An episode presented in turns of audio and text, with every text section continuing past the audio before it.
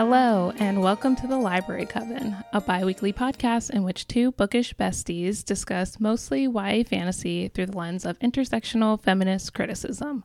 Why? Because talking about books is pretty magical. I'm Jessie.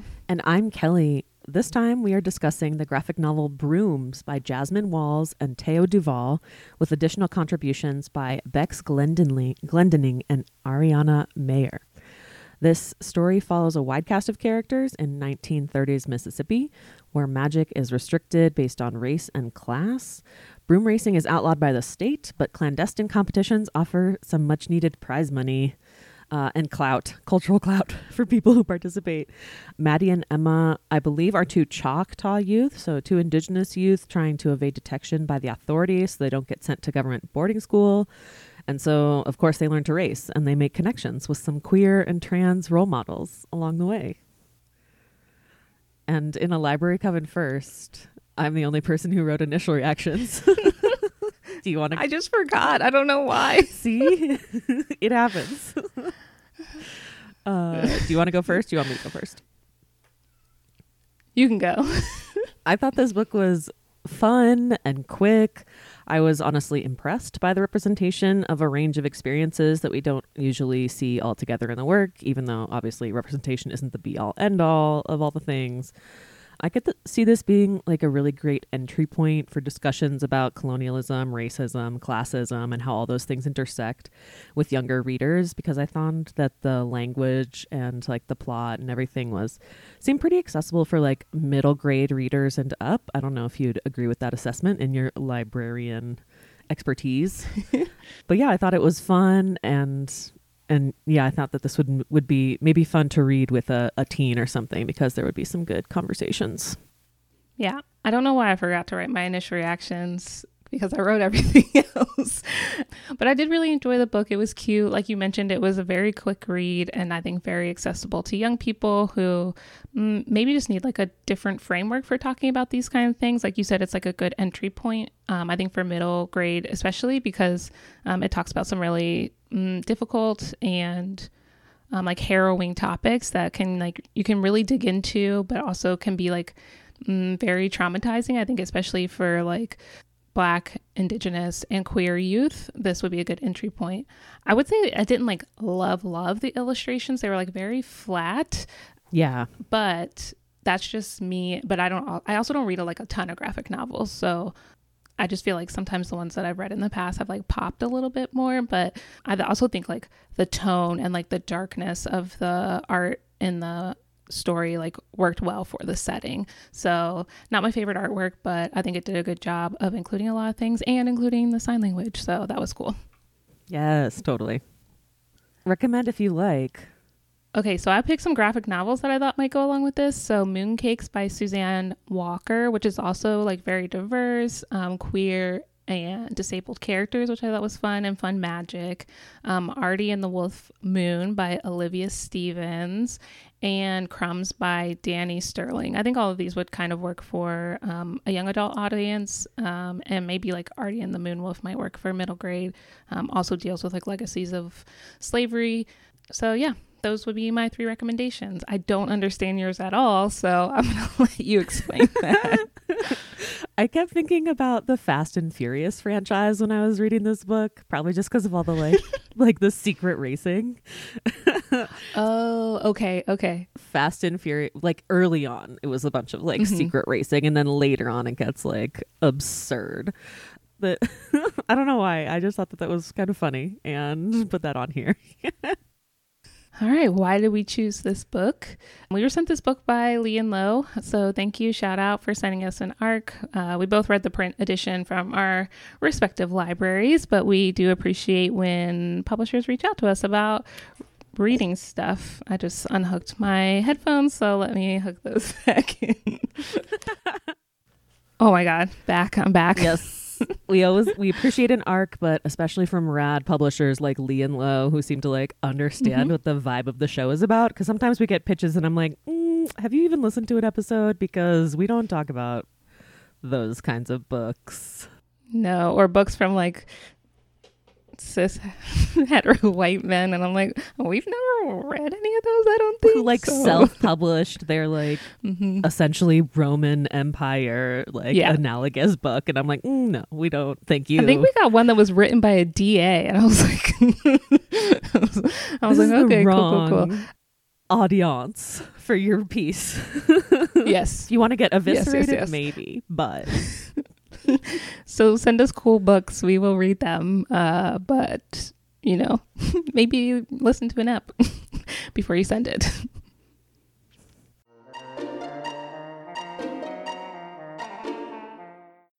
time to talk about world building in Through the Wardrobe. I feel like a lot of this can go and one does not simply, but some of it was also really like tied to the world building too. So uh, I just put a couple things in here. So we have residential schools as a way to keep young people from learning indigenous magic, um, and they get sent to like very traditional ideas of what we think of as magical schools, like learning Latin and doing silly little spells. Um, which I just found so funny because, you know, we kind of got that a little bit in family lore as well, where they were kind of like making fun of these like traditional ideas of what magic is, like from a very European standpoint. So I thought that was really funny that we had it again come up in another book. Yes.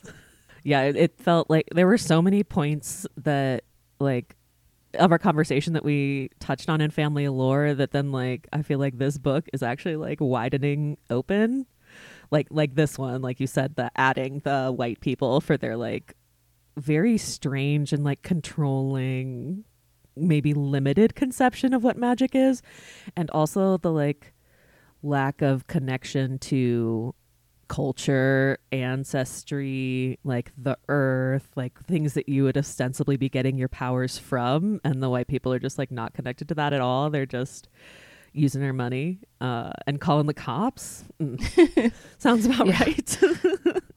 Yeah, it does. It's funny because I do enjoy those kinds of books. Like those are the kinds of books that really like got me into fantasy as a young person. So like those kinds Yeah. of books are fine, but it is nice, I would say, in like the last 10 years or so to see uh, like a very big expansion in what we think of as magic, magical schools, like magical living, like those kinds of things. So I've appreciated seeing that, you know, seeing something different come up in fantasy than like what I grew up with. yes, thank God. It's so much better. And that white people don't have the stranglehold on the publishing market like they used to. I mean, they still have their hand around the neck or the boot on the neck, but. But Yeah, luckily, things yeah. are changing. It also seemed like from this story, and I wasn't 100% sure that maybe like black folks weren't allowed to use magic at all, which I was just like, excuse me. but, you know, finding ways to like learn their history through their ancestors through oral storytelling and teaching rather than like having like these grimoires and like long histories written down going back like thousands of years whatever because like you know uh, this takes place in Mississippi, so post uh, Civil War um, and freeing of enslaved people. So it was, you know, the black folks in this world have also been separated from like their homeland and their ancestors and, you know, their languages and uh, culture. Uh, and, you know, that's something I think we see even today in uh, black communities. Like it's hard to know like where you're from, what your backstories are, like what your ancestry is. Um, so it was an interesting way to include that in this book and kind of talk about that like gap in our knowledge and like kind of like I would say like the epistemicide of black history. Um, so I really appreciated how they put this in, but was also like angry. Epistemicide, yes, words. Oh my gosh. that just gave me like a brain tingle. oh, good, good.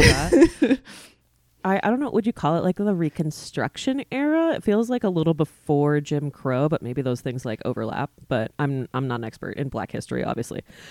Yeah, I appreciated how it like it wasn't depicting i mean the time period wasn't right Mhm. for like slavery for like chattel slavery itself but it's like we're definitely seeing the echoes of that but i appreciated how like the book wasn't about that you know how Yeah. we, we get coming out like books about, about like queer people that are just about coming out but like it, this book was not like just about being in oppressed groups you know it Yeah. was also about like gaining knowledge and the subterfuge necessary to live in this like reconstruction era moment when like it's like white people are trying to rein in the possibilities that were opened Yeah. up from you know the abolition of slavery i loved like the coalition between the various marginalized groups but i think you're right that like black folks weren't allowed to use magic and well i mean it's a good segue to like this next part you want to like just move on to your next point? Because like i i was also a little bit confused about the magical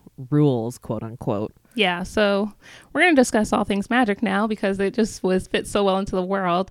Um, but I wasn't like 100% clear about the rules of the magic. And some of that might be a way that the story was kind of like pushing away from these like strict rules of magic. Because like it seemed like black and brown folks might have magic that's like more tied to their ancestors, kind of like we mentioned, whereas like the white people speak Latin and shit, like, you know, the same old, same old. So I think maybe that's part of like the magical world building is that like there aren't strict rules because everyone's magic is kind of different, maybe. I don't know. What do you think? I think that's a good take. That seems correct to me. One thing that really struck me, well, I mean, there's broom racing, so like that's magical, Mhm. obviously. Yes, yes, yes. How you could like use different like spells and stuff, but certain things were verboten during the races. So I think that's like the moment where we we see the most like the scenes where we see the most like magic happening, the way we could would conceive of it in like a fictional fantasy sense. And one thing that struck me is there were like little breadcrumbs almost uh, about like the connection between money and magic or economic Mhm. class and magic, which obviously has overlaps with like race and ethnicity. I noticed that like white people, like the teams of white people, were like using expensive amulets with powers, whereas other people who couldn't didn't have access to that sort of capital, we could say, was um they you know were forced to get creative and use different kinds of spells or incantations or like tactics in order to like essentially not buy their way to a win. Um it, it reminds me of the like people don't have the same 24 hours in a day. Yeah. you know what i mean? Because of their access to resources or something like that. And then there was also the possibility of one of the reasons why Mattie and emma right Mhm. Yes. And and Co were thinking about going to this like big secret broom race. It's like you can use dangerous spells at and but they just started and so that's like kind of the big climax of the of the novel, but the prize money would let them like buy a permit essentially, which would make it Mhm. so that they didn't have to go to residential school. So it reminds me of like people getting out of the draft because for various reasons like economic and racial privilege you know, it, it set the stakes high enough to make me like want to keep reading and wondering what was going on. And yeah, it was just, it was nuanced enough between like the race class colonialism sort of disparities that these different groups were facing. So it was almost like historical fiction in that way. Yeah. Um, just take out the broom racing. Well, and I think that's maybe why, like you mentioned, it would be like a good entry point for middle grade kind of age. Um, and I think some of that is because like some of the things are so subtle that an older reader would pick up on some of the class things that maybe a younger person wouldn't, but it kind of is an introduction to them, like about what is fair and what's not, you know, like about justice, I think, um, in a way that is just more accessible to them. So good, good call on putting this for middle graders as well. I also think like because we're in the era of like book bans and Mhm. stuff that like the cover just like looks so whimsical and it's not like openly outing itself as queer that like I feel like this would maybe be able to pass censorship. like sucks that we have to like talk Yeah. about that, but because it's like magical and stuff like that. But if the pure per, if like someone actually bothered to read it, there's actually like a lot of you know what's the word I'm looking for? Maybe yeah, subtext. There you go yeah. but like about liberation and things. Also, I forgot to mention it, and it doesn't really go anywhere. But that cover really made me think of A League of Their Own with um, Billy May on the cover with the little hat on. I haven't watched the TV show, and I know it's already canceled, but that was a a fave movie of mine as a kid. So I don't know why I was just like giving strong League of Their Own vibes. I'm looking at the cover. Oh my gosh, it's so true. It's so true.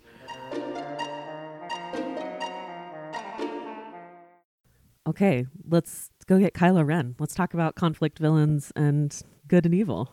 So white people and racism, like mm, just the constant evil around here. Uh, Luella and Billy May have like this discussion about how just because something is the law doesn't make it right. Um, it seems like Luella used her magic when a man was trying to hurt her, but then she's the one who got in trouble. So, you know, this is something that comes up a lot, I think, especially nowadays about like what it means for a law to be just and like should we follow those rules if they're not just? And uh, obviously, a lot of that comes down to like different people's ideas around what is just and fair and if you should follow the rules or whatever. I appreciated this aspect because I don't think it's something we get a lot of in fiction for young people, where you kind of are second guessing the way that the world has been made and whether or not it's fair for you uh, or for others. And I think maybe some of this, you know, we see a lot of Gen Zers now very involved in politics and social movements um, I think in a way that millennials maybe weren't as much as from like such a young age. Like this isn't even something I would have like con- I couldn't even conceive of the idea that these kinds of things are possible that Gen Z are doing now. So um, it gives me hope for the future. But I also really appreciate that the book kind of like spoke to that, like the ways that you kind of push back against unfairness in the laws and the world and just all around. So I really appreciated this aspect of the of the story.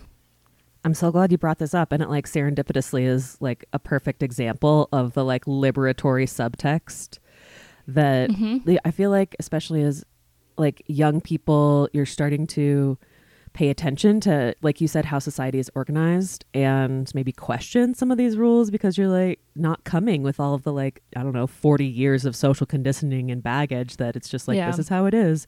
Resignation, maybe, is the word I'm looking for. And yeah, the book is like upfront, like obviously dealing with how do we change. Well, I guess it's it's not about like systemic change necessarily. It's more about like how can I survive and get out of this like shitty situation I'm in, yeah. which like fair enough. We're seeing how like in the broom racing scenes, like certain people, like the pedigrees, the like antagonists, I would say, right? Yeah and their entitlement like they don't even want to like share prize money because they think they are so entitled to winning and so much better and just how none of that has been interrogated by themselves. They're just like assuming that they're the best because that's you know what the over narrative tells them and what their position in society would make them believe. The white people and racism yeah the just the the entitlement i guess that comes from being an oppressor for so long and that whole like line about how what's that line about like when you've like equality or equity feels like oppression when you've been used to being mm-hmm. an oppressor for so long.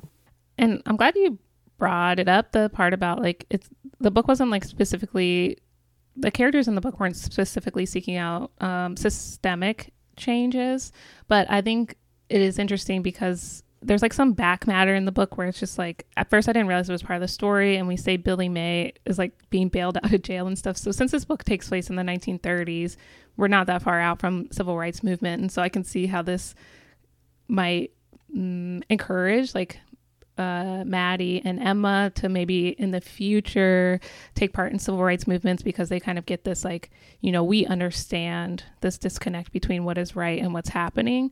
Um, so I could see this like moving into like it starts with trying to fix things for yourself and then moves into fixing things for like your community and others. So I'm glad you brought that part up as well we saw like the the catalyst moment in their young lives. Mm-hmm. Yeah. I will talk about the paratext later, obviously, because I'm me. yeah.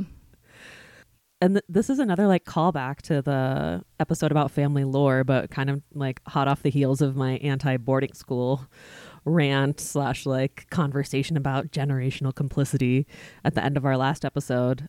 Yeah, the like the central, almost like haunting presence in the background of the threat of residential school as like a big villain in the story and about how like they're just trying to evade detection so they don't have to like go, you know, experience that sort of harrowing uh, abuse and like cultural genocide and stuff.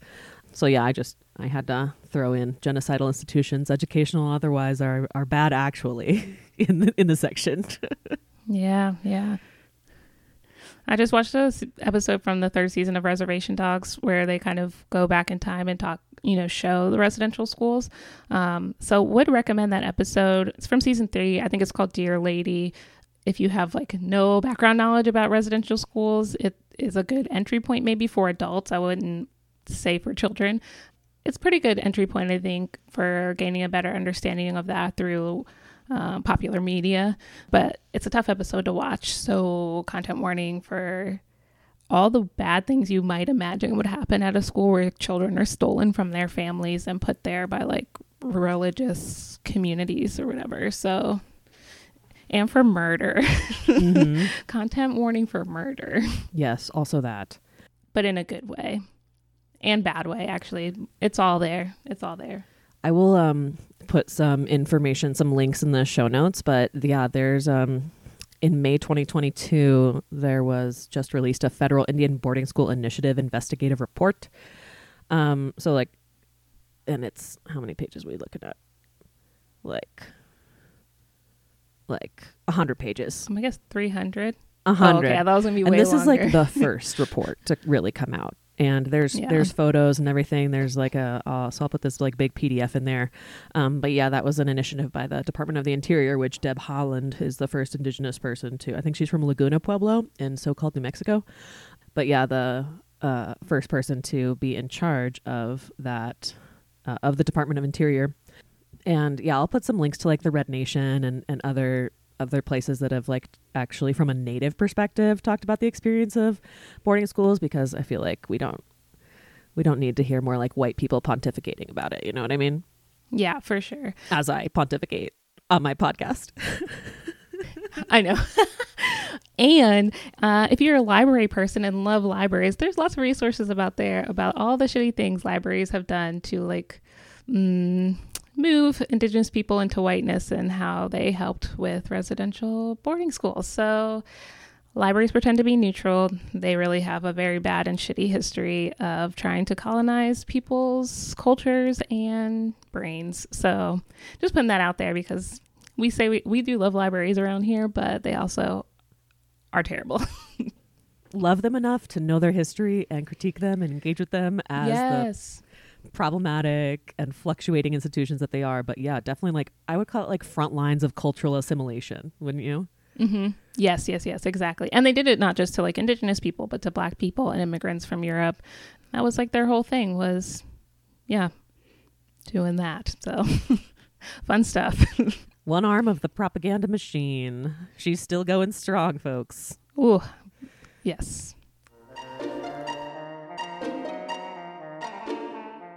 Onward, magical friends.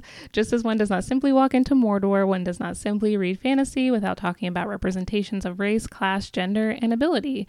This was our segment about power and bodies and how they relate. And basically, we've been doing this the whole episode anyway, so I feel like we just have one big one does not simply episode today. exactly, pretty much. yeah. So I think Kelly mentioned this earlier, but we have a super wide range of diverse characters. Um, Billy May is black and spells her middle name the same as me. I think May is a very common Southern middle name.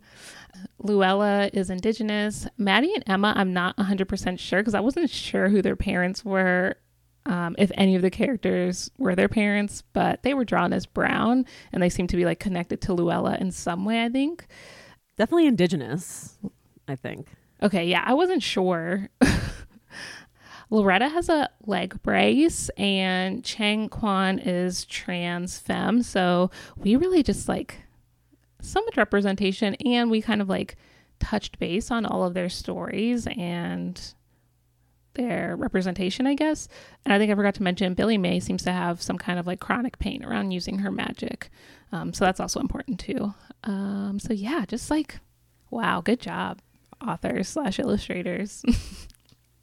so good so good and mm-hmm. i i saw in the acknowledgments that i can't remember which of the authors um, thanked like the consultants that worked on the book which i assume mm-hmm. would be sensitivity readers just like a different yeah, word to refer to them um, so i was like oh, okay cool yeah there was so much yeah like you said a diverse representation but it it didn't feel like tokeny like every all of these people had a reason mm-hmm. to be in community together and yeah. they were um, you know learning about each other's histories and yeah i thought the the interactions between cheng kwan and the two teens when they see her in her job and like she explains that her parents don't know that she's trans and lots of like intergenerational moments which uh, can talk a little bit more about in shipwrecked but yeah, I, I thought that the this representation was like spot on about how like there's you know consequences from inhabiting these various identities. So it wasn't just like okay, there's everyone from every color of the rainbow on this cover. You know Yeah. what I mean? Yeah. We also see in like the black and brown communities in this story that people don't always fill stereotypical gender roles. Uh, so, like James, who is Loretta's husband, seems to take care of a lot of household tasks that are traditionally considered like women's work. Um, he's shown cooking, meals, and mending clothes. And then Luella's father also seems to do at least some of the cooking in the house. And I just appreciated this because I feel like. Mm, in a lot of books that we read, like it really p- depicts men as like bad, which is like fine. I'm cool with that because a lot of times they are. Um, but I really like this story about like how mm, people don't need to fit into stereotypical gender roles to be like accepted in their community. Um, and like that's just not always the way that relationship work like relationships work people are going to take on doing different tasks and like no roles have gender. Um, so i just appreciated this aspect of this story especially because i feel like a lot of times like through popular media black and brown men in particular are really encouraged to be like manly men in quotes you know whatever that means. So um, i appreciated this like different kind of take on it um, especially for like you know my communities yeah, seeing other people doing the care work than just like the stereotypical representations that we get in, you know, probably from the white gaze, let's be honest. Often. Yeah, yeah. We also have sign language in this book, which was really fun. I don't know. Yeah, uh, Kelly's doing like applause, but in sign language. um, I thought this was really cool because I don't really see that many books with sign language like included in them um, in comic form. There's a very popular book called El Deafo, which is a book about a girl who is deaf and she gets cochlear implants and it didn't seem like she learned sign in the book if i'm remembering correctly my sign language isn't like great but i did take like three years of sign language. I can get by. I can help people at the library if they need it have done so.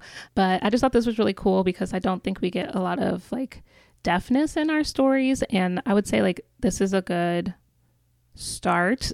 We don't really get to see like the deaf community in the way that I think uh, really speaks to like their ideas on disability um, and community. But obviously, that couldn't happen in this story because we have one deaf person. Uh, but I just really enjoyed this aspect. Uh, if you're looking to learn sign language, there's a guy on YouTube named Bill Vickers. I can write it in the show note, or Kelly's got it. He does them on YouTube. He teaches uh, ASL, American Sign Language, um, and his YouTube videos are great and very helpful, but they're only American Sign Language. Lots of different countries have their own sign language, and even Black people have their own sign language. So, grain of salt there. The sign language you learn from him will not work everywhere. I'm sure you've you've said this in in past episodes. I remember, but like a good reminder, a PSA to like throw your dollars and your attention to actual to like deaf people, not and and to learning Yeah. from those communities uh, and their expertise yeah. and lived experience in, instead of from Yeah. you know hearing teachers when that's possible at all possible. Yeah. Yeah. And B- Bill Vickers is not deaf. Um, he might be a CODA, which is a child of a deaf adult, but um, he is often recommended by deaf people uh, for hearing people trying to learn sign language. Um, but there's also a lot of creators you can find on TikTok in particular who will teach you all kinds of things and will teach you swear words. So that's always fun. I already knew them all, but it was fun to see people like kind of picking that up. So would recommend looking there as well.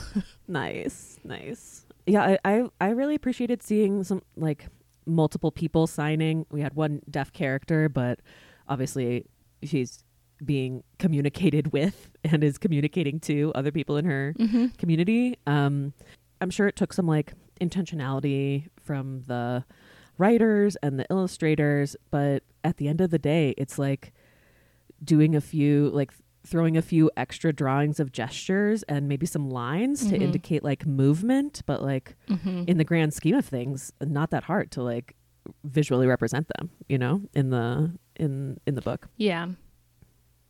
And they did a good job too, like mentioning that like I wasn't actually sure who was deaf, Mattie or Emma, but but like also mentioning like you need to look at the person when they're talking to you so that they can see your mouth for people who can lip read, which do not depend on that. Oh my God. But it is important when you're speaking to a deaf person to like look at them so that not like put your hands in front of your face in such a way that it'll cover your mouth. Masks make it really difficult for deaf people. So yeah, just some of the things. Don't walk between deaf people when they're signing to each other. It's like, you know, basically like coming up to a person and shouting at them while you're they're trying to talk to someone else. Uh, so just some of those like little things, like very nuanced that people might not know. I just appreciated that inclusion.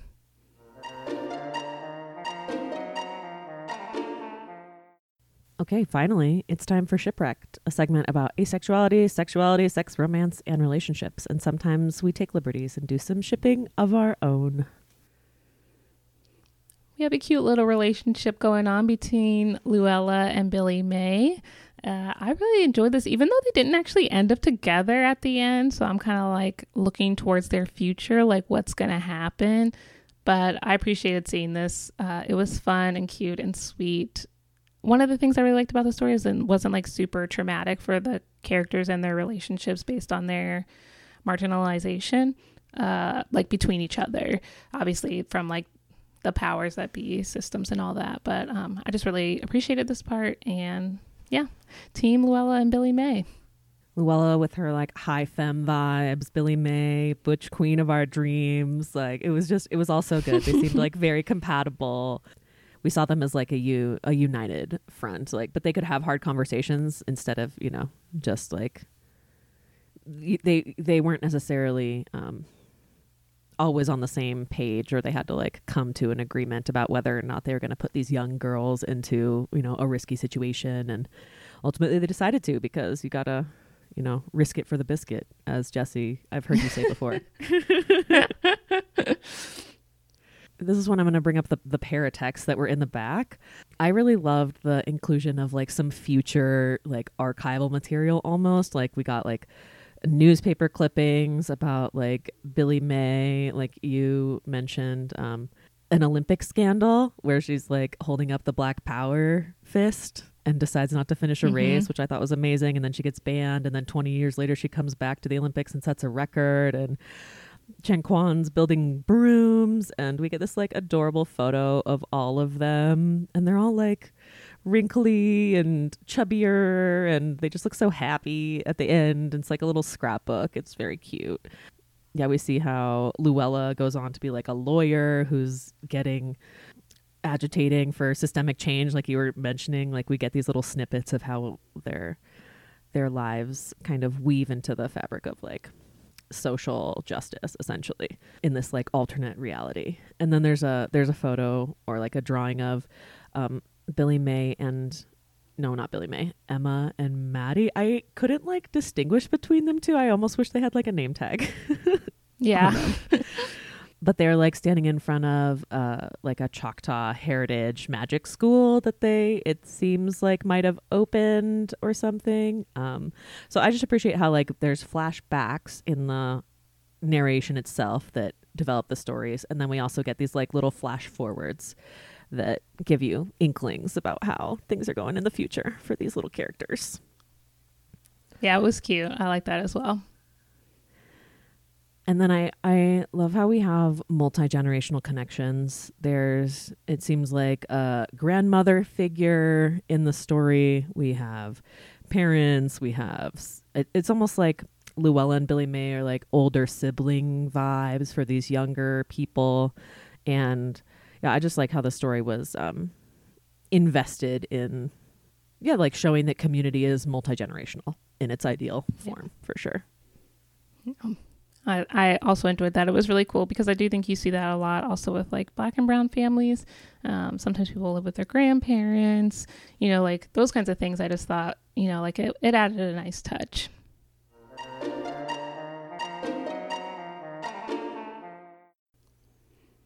Now we're going to talk about writing style, narration, characterization, plot structure, and basically whatever else comes to mind and kill your darlings we mentioned this a little bit, but like I'm no expert in graphic novels. I don't read them super frequently, so this could really be on me and maybe now us.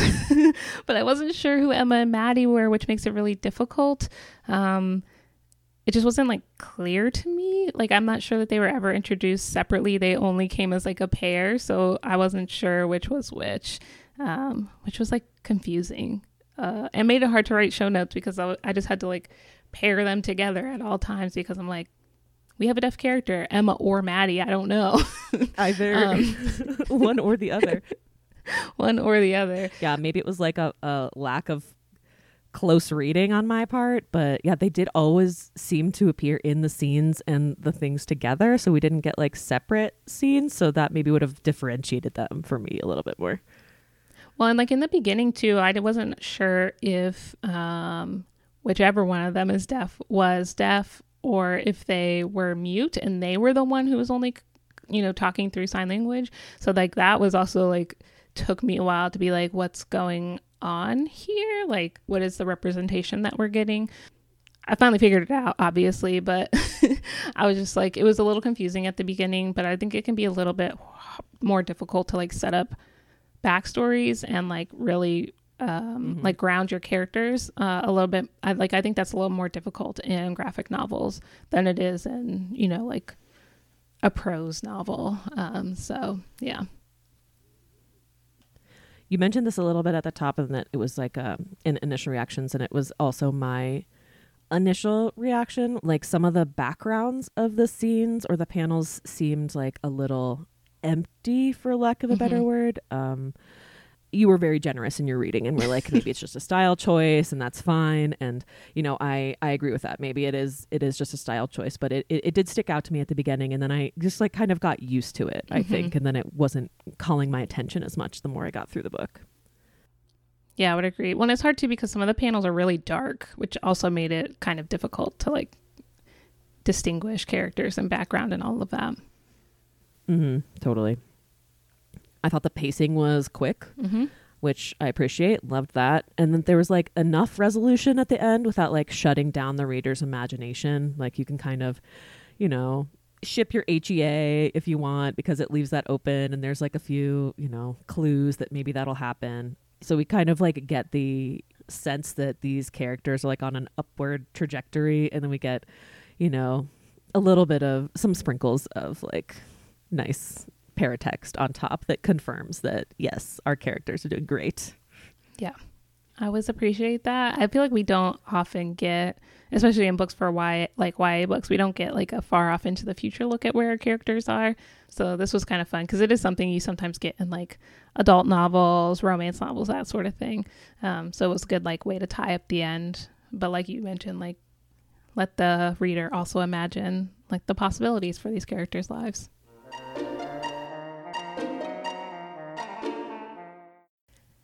Before we end, it's time for real talk. Did reading this book make your perspective change in any way, or did it make you interrogate a concept, system, or trend that you hadn't before? When I was writing my notes, I was like, did it? Did it not? I don't know. And then it got me thinking about like, I, I was thinking about like um, how we don't see the broom racers in real time like organizing to kick out these like shitty white people that are ruining the the party for everyone else. And so then it got me thinking about like the case for and the need for affinity spaces that are protected from white people and their like particular flavors of racism and settler fuckery that we bring with us. I say we because it's me y'all. Um but yeah this um I thought that like, oh man, this is why we ca- they can't have nice things. It's mm-hmm. because these friggin' like entitled ass pedigree people are calling the cops when they don't win because they're like sad and they need to call their mommy or whatever mm-hmm. and complain. So I was like, oh yes, definitely needed. Affinity spaces are are crucial for folks. Yeah, as someone who's part of two affinity groups at the university, I would definitely agree with this. I will also say that my department tried to ask us to send out calls for membership to the Black Caucus for the whole department. And I was like, get fucked. I'm not doing that. We don't want them here. and I was like, it's Black Caucus, not Black and other people caucus, but it's whatever. It all worked out in the end. But I was just like scratching my head, like, you know, to be like, what do you mean send it to everyone? We can't stop anyone from joining, obviously, because there's like a lot of rules around that at the university. But I'm like, we don't need to send the email to everyone so that some white person tries to like jump in on our group, um, like as an ally, in quotes, because if you were an ally, you wouldn't try and group join our affinity space. But uh, yeah. Yeah. you would know it's not for you. you would stay in your lane. mm-hmm, mm-hmm. But also, this is like the same can be said for lots of different spaces. Like queer spaces probably deserve, not probably, they deserve to have space away from straight people who don't understand, you know, some of the struggles uh, or even joys of queerness. Like, so it's just good to like have those right. spaces for people to be able to bond with other people who, you know, understand them the best, you know?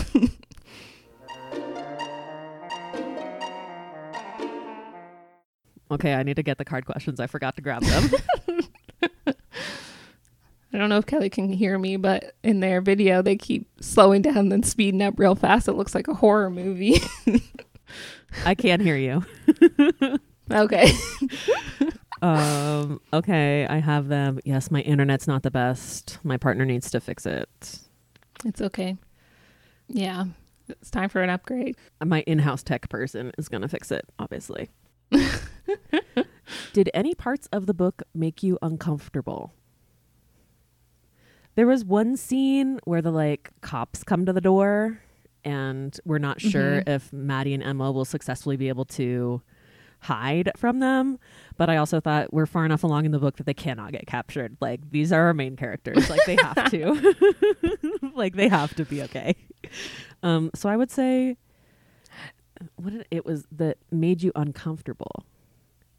I mean, like white people shenanigans make me uncomfortable often. Mm-hmm, mm-hmm. Yeah, I wouldn't say nothing made me feel like uncomfortable in the way that like there were some parts of reading the Poppy War where I was like, oh no, I don't know if I'm gonna make it through this. but um, yeah, there are definitely parts of, like moments of discomfort in that you know bad things might happen. Uh, it's like more suspenseful than uncomfortable, I would say. Nice. Suspenseful. That's a good way of talking about it. Yeah. This is more a question for you. Okay. What similar titles would you group with this book at a book stand? Oh damn. If you're setting up like a like a um I mean the recommend if you like is a good mm-hmm. like place to start. I would also put like Heartstopper in there because it's like queer but like very happy, comfy vibes. Obviously there's moments in that series that are also difficult, but also a diverse cast of characters, TV show or book. Um, I would put Legendborn in there because like we get, you know, black magic, not like white people call stuff black magic, but like connection to ancestors, that sort of thing. Elatsoe.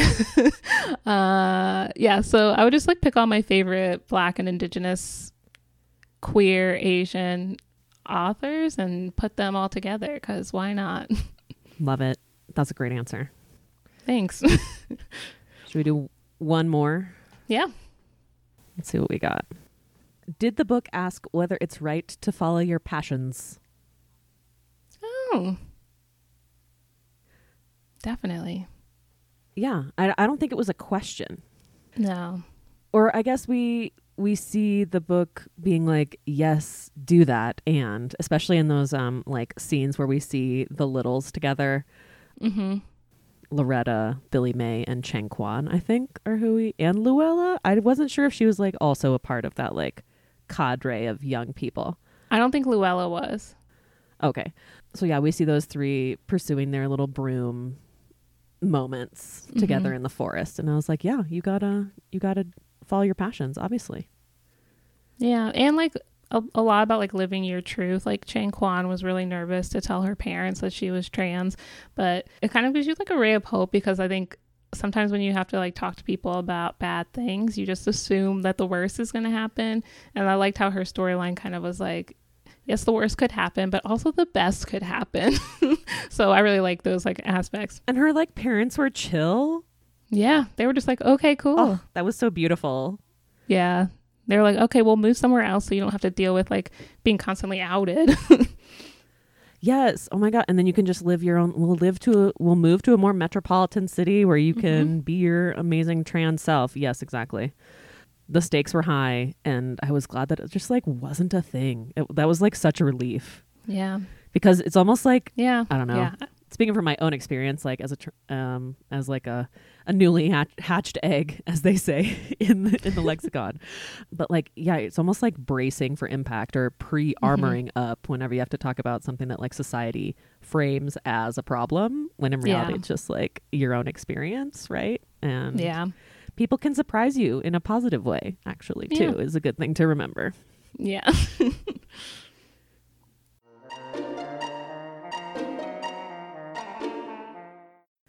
Oh, it's me. Thanks for listening to the Library Coven. we'll be back in two weeks for A Crown So Cursed by L.L. McKinney. Is this the last one in the series? The Allison Nightmareverse yeah. series? Mhm. Oh my gosh, it's been so long since we read the other ones. I'm excited to see how it how it wraps up. Me too. As always, we'd love to be in conversation with you, magical people. Let us know what you think of the episode, if we missed something, or say hi by reaching out to us on Instagram at the Library Coven. Or you can also find us on Gmail if you have ARCs that are fit the hashtag brand of the show. You can email the Library Coven at gmail.com. You can subscribe to the Library Coven on the podcast app of your choice. Um, although I should mention that like Google Podcast is going away and getting integrated into YouTube, so I don't know how long till that happens. um, if you use Google Podcast, TBD, we'll figure out what that means. yeah, exactly. Um, we'd really appreciate it if you would rate and review the show and spread the word to other rad people out there. If you're able to support our labor financially, you can make a one time donation to us on Ko-fi. You can support us monthly on Patreon or shop our bookshop.org affiliate page. Until next time, stay magical.